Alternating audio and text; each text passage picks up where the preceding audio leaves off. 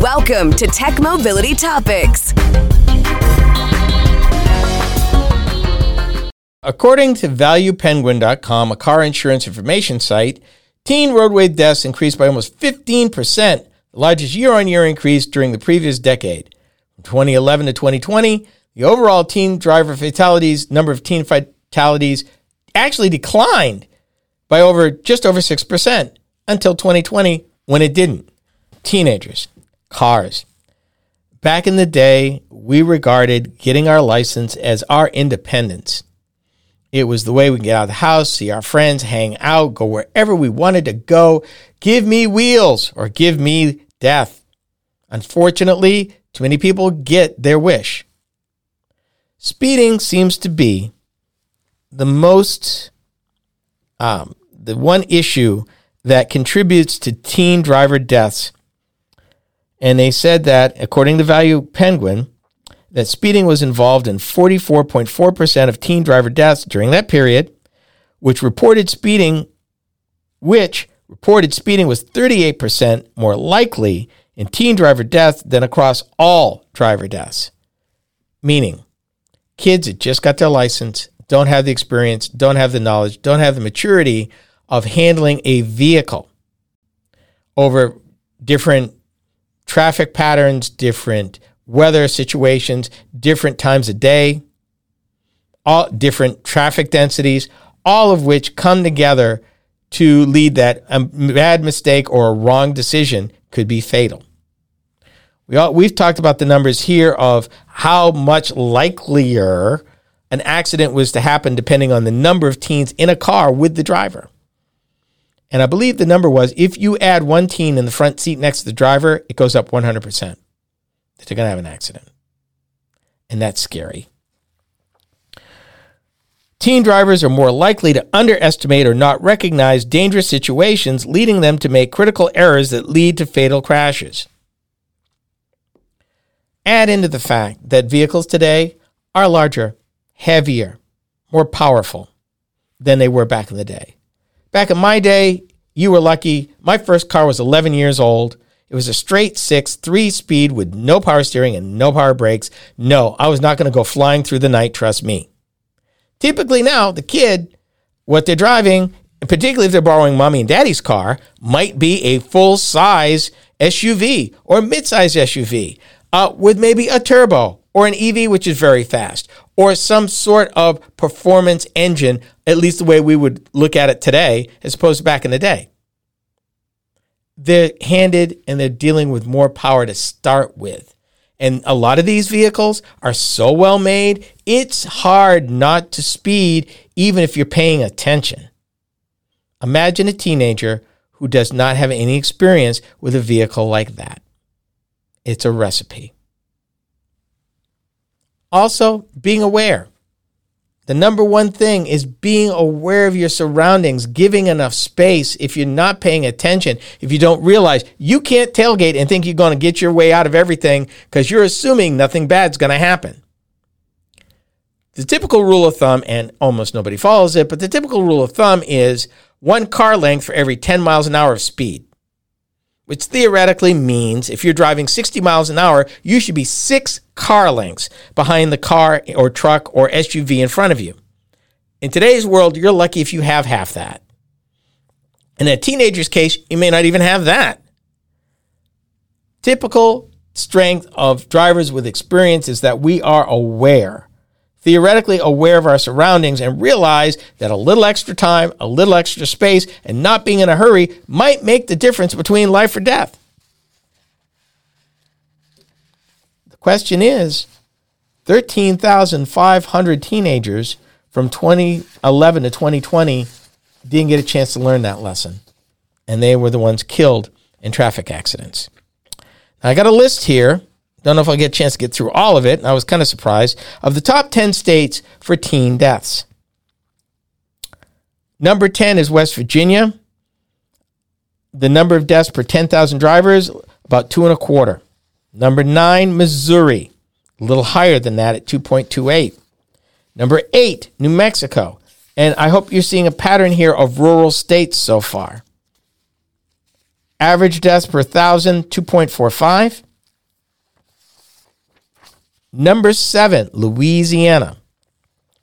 Um, number of deaths per teen driver, 10,000 teen drivers, about two and a half, 2.58 drivers die per every 10,000 teen drivers, annual deaths per 1,000 teen drivers in Louisiana. North Carolina is at 2.64. The number of driver deaths in that 10 years, 2011 to 2020, almost 55 teenagers perished in North Carolina. 38% of them, well, 44% of them due to speed. Number five, Montana. Notice, I haven't noticed, I haven't talked about any urban states, states with high urban populations yet. You notice that?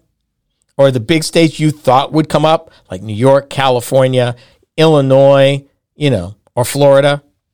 Hold on to that. Number five, Montana. 2.69 per thousand annual deaths per thousand teen drivers.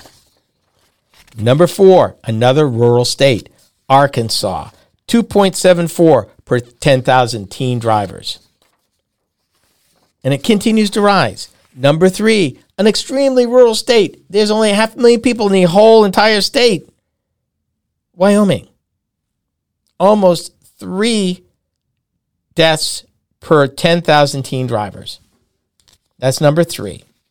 The problem is the next two jump significantly, and they are not urban centers at all. The number two state in the United States for the rate of highest rate of teen driver deaths, number two, is Mississippi. More rural than urban, and it jumped. It jumped almost by a third to over 4.3 deaths per 10,000 teen drivers. In that 10 years, 33 Mississippians, teenage Mississippians, lost their lives. I know you're waiting for number one.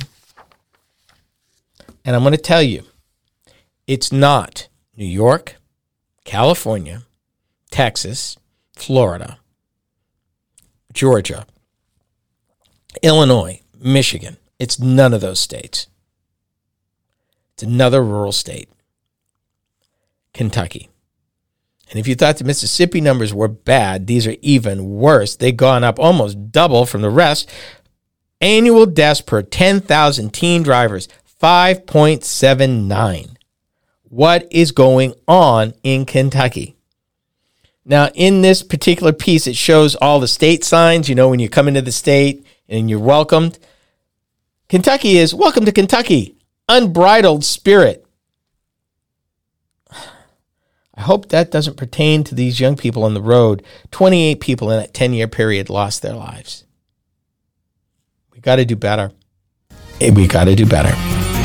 We've come to the end of our program. Be sure to join me again next time right here. This has been the Tech Mobility Show. The Tech Mobility Show is a copywritten production of Tech Mobility Productions Incorporated. Any rebroadcast, retransmission, or any other use is prohibited without the written consent of Tech Mobility Productions Incorporated.